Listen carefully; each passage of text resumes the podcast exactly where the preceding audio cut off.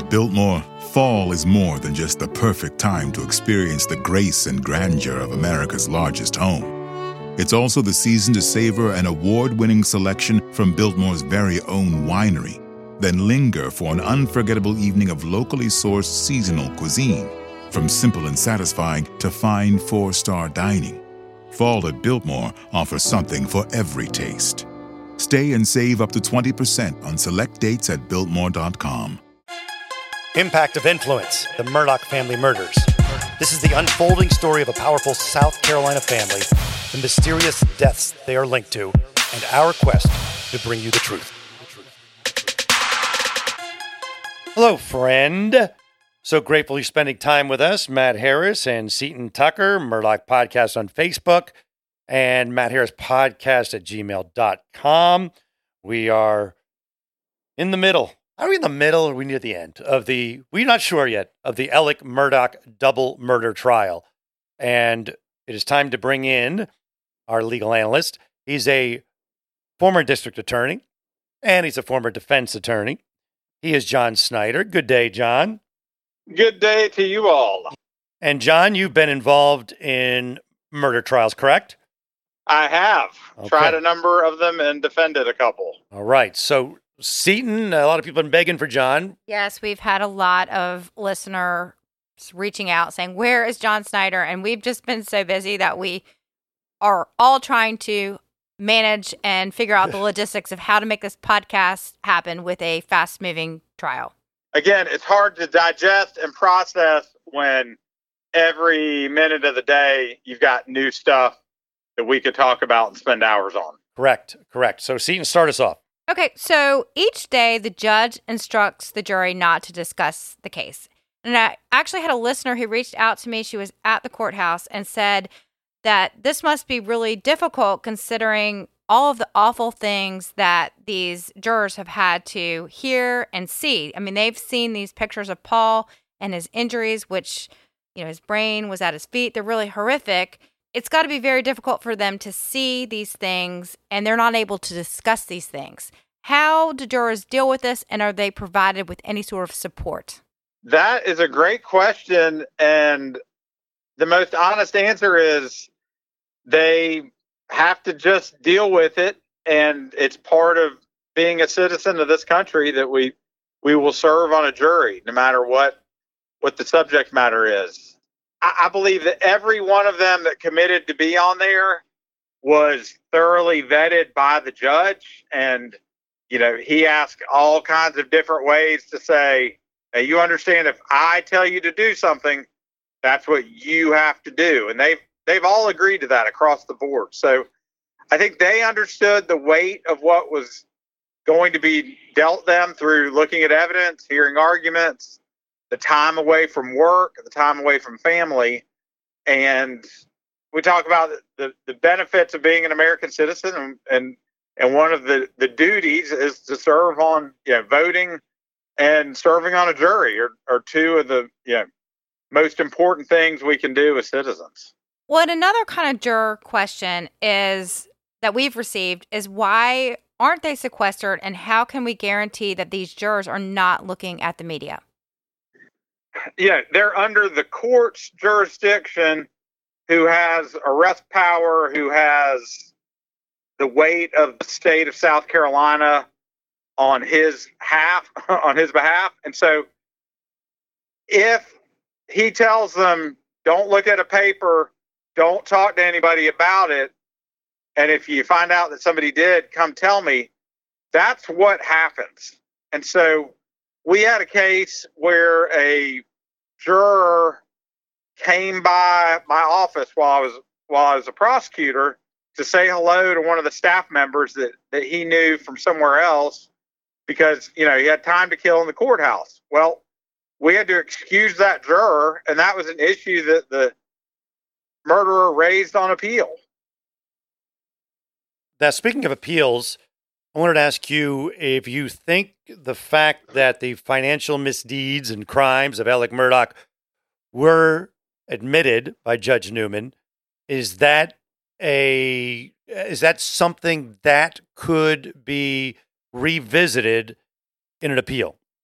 Absolutely. So, in two ways. One, an issue on appeal will be whether the judge should have allowed that evidence in, and two, whether counsel rendered ineffective assistance by asking the question that the judge used as his basis of quote opening the door unquote. Hmm. Okay. When we heard from Alex paralegal and they're going through all of these financial misdeeds and asking if they had to make their clients whole. And she says time and time again, because Alex stole.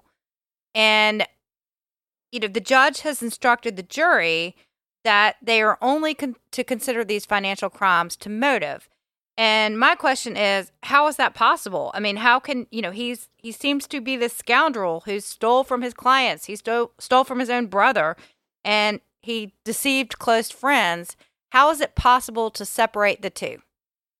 Well, that is where defense counsel in their closing will remind the jury, even if everything they say about him is true related to the financial crimes, you can't use that against him in deciding whether he committed a murder. The state has to prove all of the elements of a murder. It, it can't just be he's a bad guy, just like it can't just be, well, he's a drug dealer, or it can't just be he and his wife fought a lot. It's got to be the elements of the crime charged for which he is on trial right now. He is not on trial for the financial crimes. It seems like he's on trial for the financial crimes. yes, yes. I mean, it does. We're, we're we're hearing a lot about those, and I am still myself struggling to make that connection between the pressure and if these financial crimes really could lead to killing your wife and son. It hasn't. It seems like it's still going to come out. Yeah, I He's mean, delaying it, it, by maybe a couple months. yeah, it, it was only delayed by a couple months. They were still eventually discovered, and what I think has been somewhat effective on Cross is you still discovered all this stuff. It it didn't by killing your wife and son didn't make these problems go away. the state's got to show a connection and or the state has to be careful not to beat up on them so much that the jurors are like well we don't know if he committed the murder why do they keep you know is it that they can't prove the murder so they're just trying to Oh. prove to us how bad he is Wow. hoping we'll convict. I mean, it's it's such a balance. One, and then two, it's such a guessing game over how juries decide things. I want to mention the possible uh, Eddie Smith arrival in court because you mentioned it in a few things you mentioned it a bit ago. If Eddie Smith, cousin Eddie Smith, for those who don't know, was involved in the suicide for hire, whatever you want to call it, on Labor Day weekend, we'll get to that in a minute. But what I want to get to about the Eddie Smith thing is he and Alec have been charged with basically running drugs. If Eddie Smith testifies, does that open the door for drug conversation? I'm not sure how the defense would package that. You know, it, it's not an alibi. They can't say it was Keyser Söze wh- while it was actually the guys charged with the crime the whole time. You know, so there's some limits on the doubt that they can raise or the characters that they can say may have done this. Eddie's either going to come in and say, he asked me to help him clean up from what he had done, or Eddie's going to say, we both used to get high a lot together, and I don't know, you know, I don't know anything. We were hearing from Chris Wilson, and it kind of brought up about this Labor Day shooting incident, and the judge did not allow it because of hearsay. But really, my question to you about this is this was something that happened after the murders of Maggie and Paul. So, how does that relate to the case in general? It's part of the commission of the crime in that that they are still the the murder itself is done, but the concealment of the murder is not, and so that that these things are all transactionally related to the actual murder. it's kind of a leap to say that having Eddie shoot him for insurance money or whatever they're going to come up with is a way to cover up the murders. I don't see how that would, unless Alec's dead, right? I, I and I think that's Well, what the I think that's what the, uh, the defense is arguing. Wild, wild speculation here, but Eddie, come help me clean this thing up. A few days later, man, I feel really bad about what I did. Will you just shoot me so I can make sure my son gets money? Well, that's what the the FITSNews has reported that Eddie is going to say is that Alec confessed to him. Wait, I do have to make a little side note about this. In the FITSNews article, there was you could see, they had a picture of the bullet wound on top of Alec's head, which we got so much heck and stress when we said when we had the doctor on there and said, "Yeah, no, it does appear as if he really had a legit injury. Yeah, people were giving us all kinds of crap saying he wasn't shot. He wasn't shot. Why are you guys saying he was shot? It appears as if he really was shot. Yeah. It was a grazing wound. It wasn't life threatening, but he was shot. and it bled a lot. Yeah. So if Eddie says Alec confessed, how do you think that holds up? Is that it put a fork in Alec or what? I don't know. I mean, Eddie has a lot of warts on him. You know, we used to have this this kind of saying. You know, sometimes when you're trying the devil, you have to go to hell to get the witnesses, and so you're not always going to get the cleanest and best people in the world to be testifying on your behalf when it involves, you know, crime. If- Some sometimes criminals commit crimes, so mm-hmm. it's you know it's not it's not all sunday school teachers and, and bank managers. That being said if there's evidence that supports what has been said and what the testimony is i think he gets he gets everything he wants to say admitted and then the defense will have at him Yeah. Okay. and they they'll bring in character witnesses to be like you know eddie does this eddie does that he's a horrible human being so the defense hasn't even begun if Right. you will Right. they've they've only been laying bricks in the foundation of the defense house that they will build So, to me, the most damning thing towards Alec is this video from Paul's cell phone where you can hear Alec in the background and, and Maggie placing him at the kennels at 844. And he, in multiple interviews with law enforcement and also to his friends, never mentions this. It's almost as if he's forgotten this. Is this enough to convict someone on murder? And I want to add one more thing to that. And also, the state is saying the murders only happened just a few minutes after that. Yes. Right. So, John, you've got to have circumstantial evidence is completely acceptable in convicting someone for murder. And so is the weight of the evidence when you consider all the little bits and pieces together. Eddie's Eddie's wounded testimony, cell phone tower pinging, cell phone records, uh, calls made, alibis, you know, nipped at from each side, and a video that has him clearly somewhere where he says he never was. That is enough, I believe, for a conviction. Okay, but let's get to what you've just talked about. We've received all of this really technical information. We've re- we've heard about gunshot residue. We've heard about shell casings. Two and a half hours of shell casings. Yes. Every shell casing that was ever found at Moselle. Cell phone data, car data, steps. We've heard about all of this, and it is really pretty confusing. And I don't know how the jury is able to comprehend all of this information and if the state has actually connected all the dots in relation to this information. It's it's a lot. Their job is not to connect all the dots with every witness. So at the end of each witness's testimony, they don't have to say, and Alec committed the murder. They just have to testify to their little part. Then the state, in their closing argument, will walk the jury down the long path that they've been taken on and show them at each point in the path that leads to the elements of the crimes charged, they have met their burden beyond a reasonable doubt. I have a question kind of tying in with that. When they have all these these experts on, especially the one when it came to the number of steps on the phone, when the phone was off, when the screen was off, the orientation of the phone, they didn't use any kind of like great chart or great presentation that you might make in front of a school to say something. Do they have to do that kind of thing there? Can they save it for closing arguments? And do they even need that?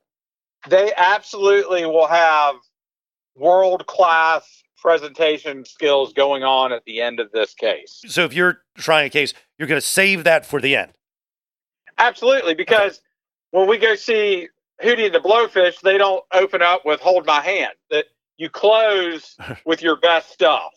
Let's move into this testimony about this blue tarp or raincoat. There was a caregiver for Alec's mother who says that she saw Alec carrying this tarp rolled up in his arm.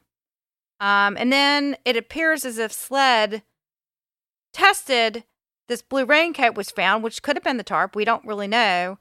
Um, but they didn't test the tarp. Is this a problem? I don't think so. They, they'll either clean that up in argument, say, hey, we've seen a, a blue raincoat admitted into evidence. We've seen a tarp admitted into evidence. This witness identified Alec as being in sole possession of this raincoat. Again, they'll clean that up through the process. Well, they might ignore it because last we knew they don't know it happened to the tarp. And as far as we know, there's no proof of that being Alec's coat. I haven't seen any pictures of him wearing the tarp or wearing the tarp, wearing the uh, rain slicker. Yeah, it was very unclear to me if you can really make the connection to the raincoat to Alec. I was actually very surprised that the, the judge allowed the raincoat in, but it sounds like you weren't. I'm not because, again, the defense gets to come back, look all the red herrings the state is throwing at you to try to distract you from the fact uh, they can't meet their elements. I have a basic question. A lot of times there's real kind of dry testimony and exhibits and blah, blah, blah. Is a lot of that procedural? They just need to get things entered and they won't really care what the jury thinks. They might not ever bring it up again. Is, is a lot of it just legalese? Absolutely the state has to do everything they're supposed to do that that the statutes say they're supposed to do and that case law says they're supposed to do. So while it seems completely pointless both to a juror and those of us that are observing the trial, if the state failed to do it, or they would get a conviction, but it would be overturned on appeal. I want to go in with that a little bit more because we did have a question from Beth that says there seems to be a lot of fumbling around by the lawyers for displays or papers. Is this normal in trials? Is it? Because it, it is crazy how eh, like they're fumbling around, they're trying to get it on the screen. It's not on the screen. They can't see it. it it's a, a lot of what appears to be wasted time trying to get these visuals uh, into the record. Is this pretty normal? It depends on the litigator. It depends, you know, they could be fumbling around on purpose because it looks like juror number eight uh, had too much to eat at lunch and, and he's kind of falling asleep. And so you, you make a little commotion to get them to pop back up in their seat. Griffin actually dropped a gun at one point. I think that was last Friday. Oh, I remember. And yeah. it was everyone, I think everyone just kind of was in the courthouse. We all just kind of jumped. And you that's a that's a common little trick to bang something, John. It, it's a common trick to bang something. I worked with a lawyer that used to he he had an Advil bottle that he would roll while somebody was testifying to something he didn't want the jury to really listen to. he would roll an Advil bottle back and forth, and you could see the juror's head following the bottle, not not listening to the testimony wow. that, that would hurt his case. I want to talk a little bit about some of the questions that we've received about SLED. We see the Snapchat video with Alec earlier in the day with Paul riding around the property and he's in different clothing. So the SLED officer testified that she searched the house for any sort of bloody clothing and she eyeballed the showers and drains. And we also know that the family was allowed to congregate in the home at Moselle. Do you think this is a problem for the state's case? And I want to add a little bit to that is the fact that SLED didn't search that house the night of the murders. It was well into the next morning, and she walked around with John Marvin, I believe, and one of the attorneys. So again, so that leads to the question, John. What what do you think about this presenting SLED as either incompetent or protecting the Murdaughs at the beginning? Either way, how does it look to uh, the jury? Well, so it's it's interesting. At the beginning, law enforcement will be viewed as oh they were sympathetic to him and now they're they're all testifying against him but but look you're supposed to secure a crime scene and it's reasonable if members of a family are dead from a gunshot and there's a house nearby that you might want to secure the house also in case it was part of the crime scene i, I don't want to pick on law enforcement but that seems to be kind of law enforcement 101 and all the people that I know that would do a murder scene would be very clear that nobody was setting any any foot on the Moselle unless they were part of an evidence log. They were you, you know they were listed and they were they were part of the investigative team.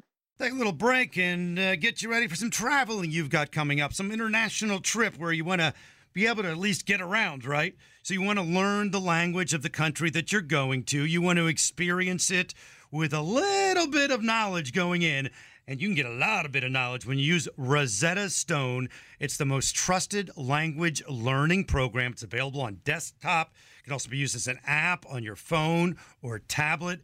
And Rosetta Stone teaches through immersion. It's instead of memorizing and drilling vocabulary words, you learn by matching audio from native speakers to visuals. You read stories, you participate in dialogues, so you are ready to go. It's the most trusted, time tested app out there. They've been the expert in language learning for 30 years. Buy Rosetta Stone now, and you never have to pay a renewal fee.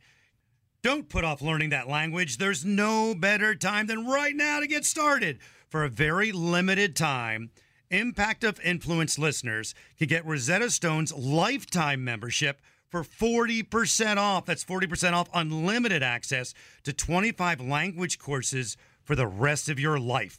Redeem your 40% off at rosettastone.com backslash today.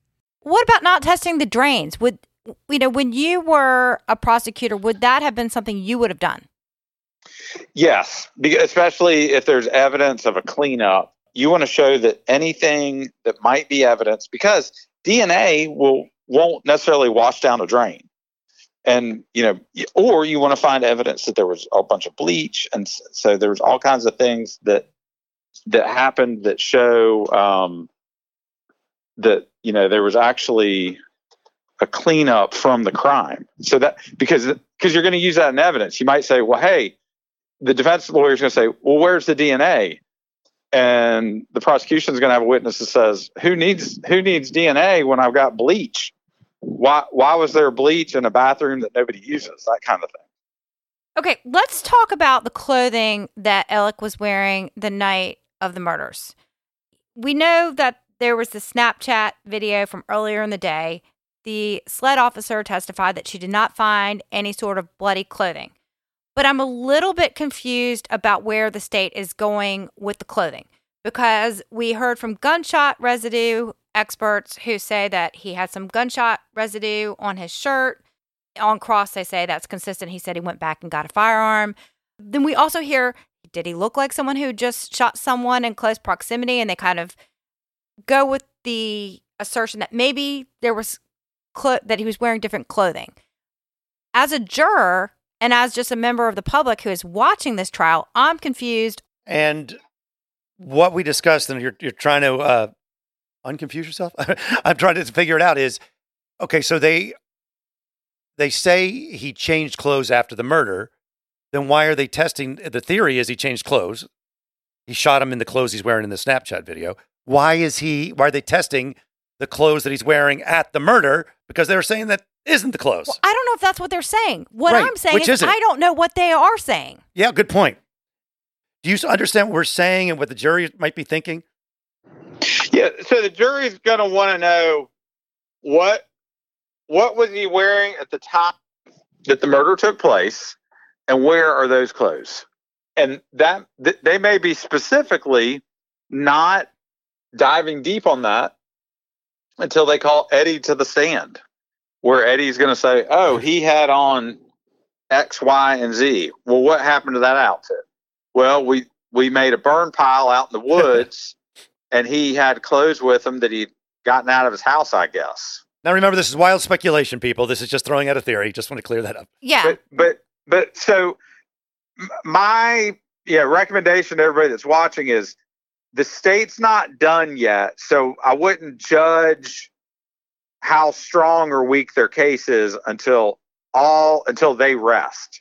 And at that point, you can say, "Oh, they're toast," or you can say, "Wow, Eddie just hit it out of the park."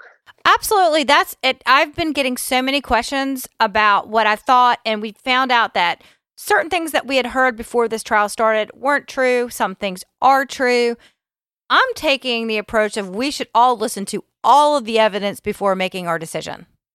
And also, uh, what you just said right there is it's hard for us sometimes because we've been doing this podcast for so long to try to remember to focus only on the things the jury has heard. Yes. That that's tough sometimes because we know all these other things. Yeah, speaking of, we've had all these in camera hearings to determine about admissibility of the financial crimes and the drug connection of his opioid addiction. Is this normal for this not to be decided before the trial starts?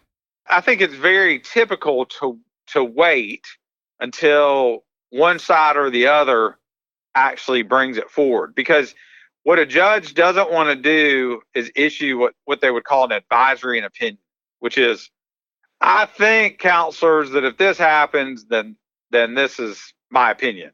Well, when a judge gives an opinion, that's law. That that that that controls the process, that controls the admissibility of something.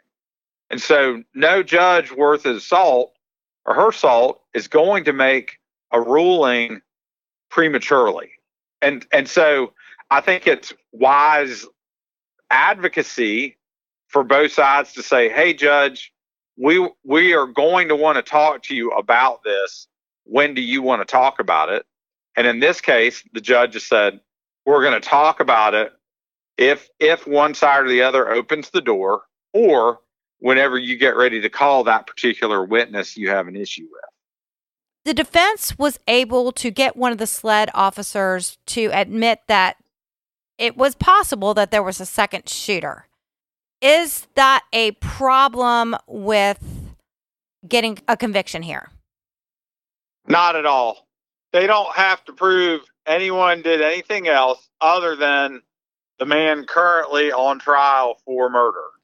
The defense may present evidence that shows it wasn't Alec, it was the other guy, and Alec was scared because he was at gunpoint and he watched his wife and son be murdered. We we just don't know what what they're going to say, but again, is it possible for you to win the billion dollar lottery?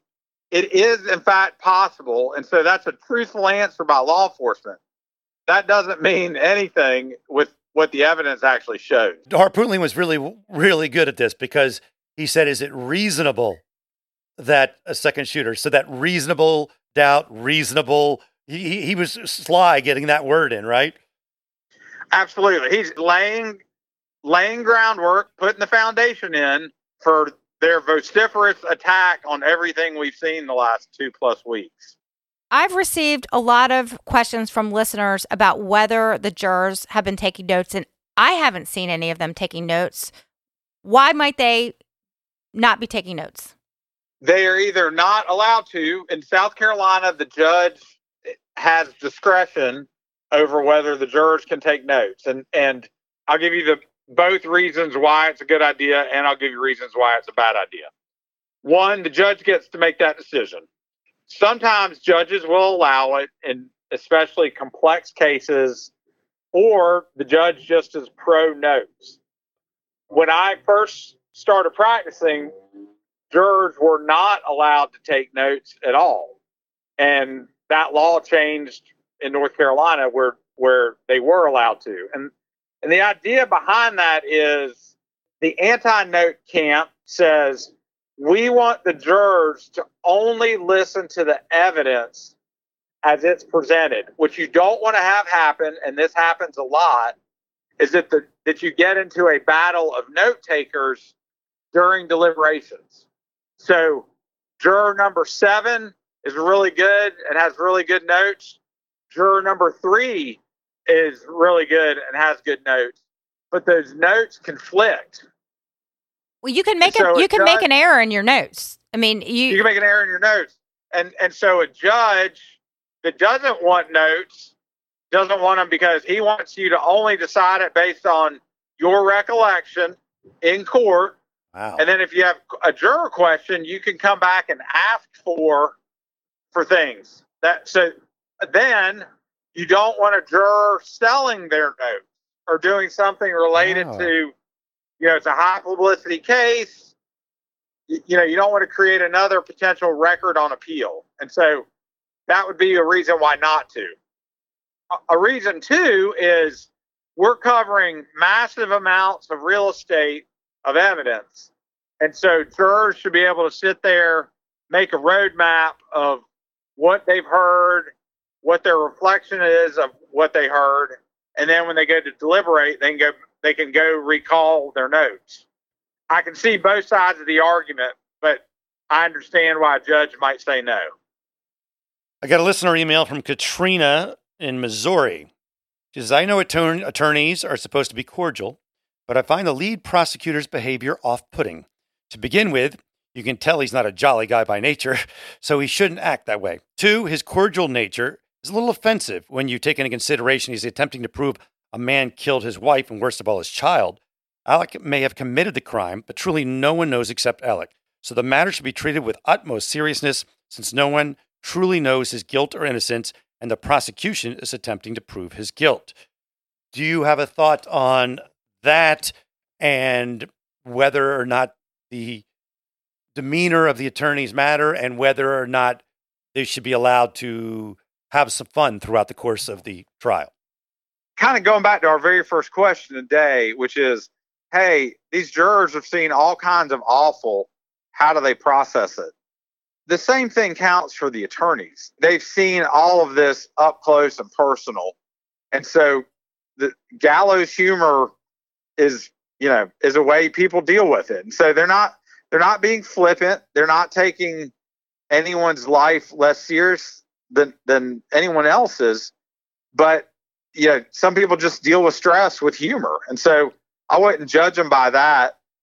Also, you want to keep it spicy. The the jury has been sitting there for days Mm-hmm.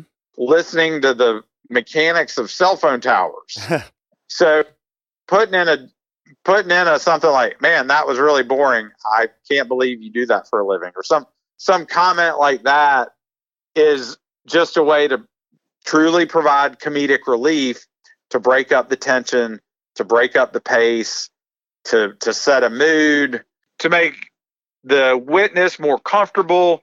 So all of these things that maybe seem offensive are probably n- either ingratiating to the jury or ignored by the jury. And and I know myself in in closing arguments I've said, "Hey, I might have gone over top here in, in reacting to a witness or you know, maybe I I I you know, threw my hands up at a ruling. I'd I'd ask you to not to ignore that, set that aside. I want you to focus on the evidence as applied to the law. Don't if I've if I've offended you and and you know as long as we've been sitting here together, I'm sure that I have. Harpootlian actually said that in his opening argument. If what did he say? If if Yeah. if, if you don't like me, don't blame it on my client. Yeah, yeah, yeah. Yes, yes, he did. So he set that up. Let's get right to this mistrial that uh, Dick Harpootlian started screaming about before we even get into what the technical aspect of it was in a murder trial, which you've done, you've defended and prosecuted, and you've also watched a gazillion of them. How common is it? It seems very movie like. Mistrial, Your Honor. How common is it? Both sides, the whole time they are going through putting their case on, they are trying to avoid with all costs creating a mistrial from asking the wrong question, saying the wrong thing. And so defense counsel might raise it or a prosecutor might raise it, but it's not very common. Okay, so it was interesting that he went that far. He was seemed angry. Uh, the, the question came into play. The basis of it is this: Blanca, who worked for the Murdaugh family, friends with Maggie, but did laundry and made meals and cleaned and all that sort of thing as well, was on the stand talking about. She started to get into Maggie's frame of mind. Maggie Murdaugh, who was murdered saying that Maggie was worried about the financial situation of the $30 million, is the number Maggie said, of was going to be a possible loss for the Murdaughs because of the lawsuit and the boating fatality with Mallory Beach in 2019. Harpootlian says Maggie's state of mind does not matter. It's hearsay, and we're you know Maggie's not on trial here. Alec is on trial here. So how did you read that thing? What's happening is this witness has introduced a whole new yes kind of branch of evidence, and what Harpootlian is arguing is that bringing in this branch of evidence is so prejudicial to his client that there's no way now to have a fair trial. And he, however, uh, Judge Newman said wasn't having it and overruled that. You know, I, I should point out that for those who aren't following the whole thing, the motive that the prosecution is stating up, and they don't need motive, but it helps, is that Alec was afraid the clock was ticking, the money gig was up, his scams were over, and so he had to do it on June 7th or close thereof. There was a boating coming up where Alec would had to reveal some of his finances just three days later. So the motive is that part. So Maggie now, because Blanca's saying Maggie was feeling that way, the leap is to say that Alec must have feeling that way. So therefore, there's the tie-in. There's the urgency of offing the wife and son, right? So that's that's a whole new ballgame. Correct. Like just not not anywhere in the state's case till she said those words today. You were saying as, as we were watching this case, we we've talked about it. We didn't feel a sense of urgency because it just seemed they were kicking the the can down the road. Maybe if he killed him, maybe he got another two months. But in this case, if Paul's dead, it puts an end to at least some of the uh, boat litigation. Mark Tinsley said he may not have even continued this against Alec because it's a hard win. A guy who's suffering loss of a wife and child. Do you think that theory holds up then?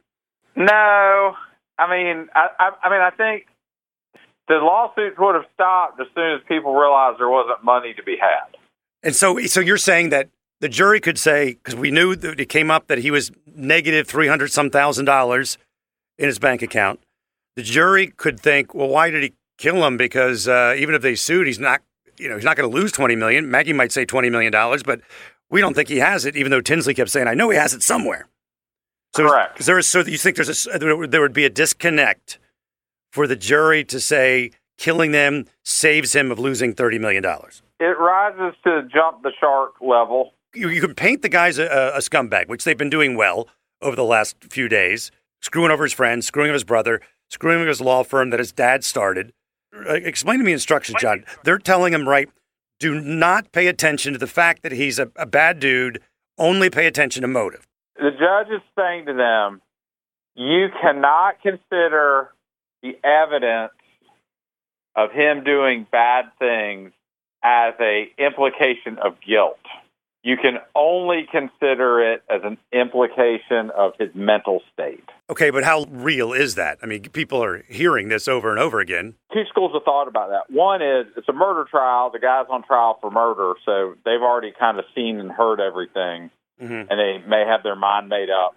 They may have their mind made up about hearing how he treated an office assistant, and they may just be like, "I don't like that guy." Mm-hmm. But but I think the jury will follow the judge's instruction on that, okay. and not when they decide to convict him or or acquit him. It will be because of actual evidence, not the fact that he was a bad guy. Okay. When uh, witnesses are put on the witness list, the obviously whoever calls them, the state or the or the uh, defense, they talk to those witnesses. They go through everything they're going to talk about. Does the other side get to talk to the witnesses before they get on the stand? You have a right to talk to them. You have uh, the ability to talk to them, but they may not want to talk to you. Okay. And so that's why sometimes in criminal trials, you'll see a criminal defendant sue on a civil claim so that they can compel depositions, they can compel sworn testimony. So you can call a police officer and say, "Hey, Tim, I want to talk about this case with you. Will you sit down and talk to me about it?" And Tim can say yes or no. He's not under a subpoena, and he doesn't have to talk to you. And and most law enforcement officers will speak with defense lawyers, kind of give them a heads up of, "Hey, you ought to plea this out, or you ought to you ought to." Like when I stopped your client for drunk driving, I should let you know that he had on a hard hat that had two cans of Budweiser on each side with a straw in his mouth. like, so a good a good defense lawyer is talking to the officers because that's part of his obligation in managing his client to say, "Hey, buddy, I think you're kind of toast on this charge. You should you should take the plea offer." Or you'll say, "Hey, after talking to that officer, he clearly has no idea what was going on and just kind of made something is reaching, right. and so we're going to take that to trial. Uh, John Snyder, everybody, former prosecutor and former defense attorney, and our legal analyst. Thank you, John. Thank you, guys, and look forward to connecting soon with with Eddie and some of these more uh, connected witnesses that the state plans on calling. All righty, Johnny. Talk to you soon. Thanks, guys. Bye. Got another email that says, I love Seaton's dad's analysis of the opening arguments. Thought he brought up interesting points. My dad who called me. He was like, I hope I didn't get you in trouble by my analysis because we got that a couple of, well, we're pro defense. You know. Right. We are just calling them as we see them day by day, argument by argument, witness by witness. Sometimes we think the prosecution had a good day. Sometimes it's this, this uh, the uh, defense had a good day. And we just tell you, hopefully you'll make your own decisions yes, we definitely encourage independent thinking and we like for you to reach out to us even if you don't agree with us. Exactly. I want to read one other email before we go. Uh, hey, Matt, so glad to see you on Court TV, 8 to 9 most nights. I've been listening to your podcast from the beginning. I'm pretty sure I've listened to every episode. Might be behind a couple since started watching the trial. Uh, I still learn a lot by listening to you and Seaton and John. Keep up the excellent work. I appreciate how you strive to get answers and don't force your opinions on the audience, just letting everyone work through this crazy situation. I'm curious, I haven't heard any significant discussion about Alec's opioid addiction, how it might have affected his thinking. I'm thinking that it could have had an impact. And is there any expectation that's going to be addressed by the prosecution? We uh, aren't sure yet. No, it's it's in. We have actually heard a few things about Alec's opioid addiction from a few witnesses. We still don't know how in the entirety they're going to use it because there's still a whole lot of trial left, people. Whole lot of trial left. You can reach out to us on Murdaugh Podcast on Facebook, Matt Harris Podcast at gmail.com, and we'll get to you hopefully a little quicker. We've been a little slow lately with all this going on. And of course, always, always grateful, and we'll talk soon. My name is Bill Huffman, and I am a former Cleveland news producer, and I am now the host of the podcast Who Killed. I began the show focusing on the unsolved murder of Amy Mihaljevic, and now each week I explore a different case with a focus on some of the victims who don't get the attention they deserve. I have a deep catalog of over 225 episodes, so there is a guarantee there will be something for you. Who Killed is an evergreen podcast Killer Podcasts, and Slow Burn Media production. Subscribe today wherever you get your favorite shows. On the morning of August 1st, 1966, shots ring out from the observation deck of the clock tower on the University of Texas campus. It marks the infamous beginning of the modern era of mass shootings in America.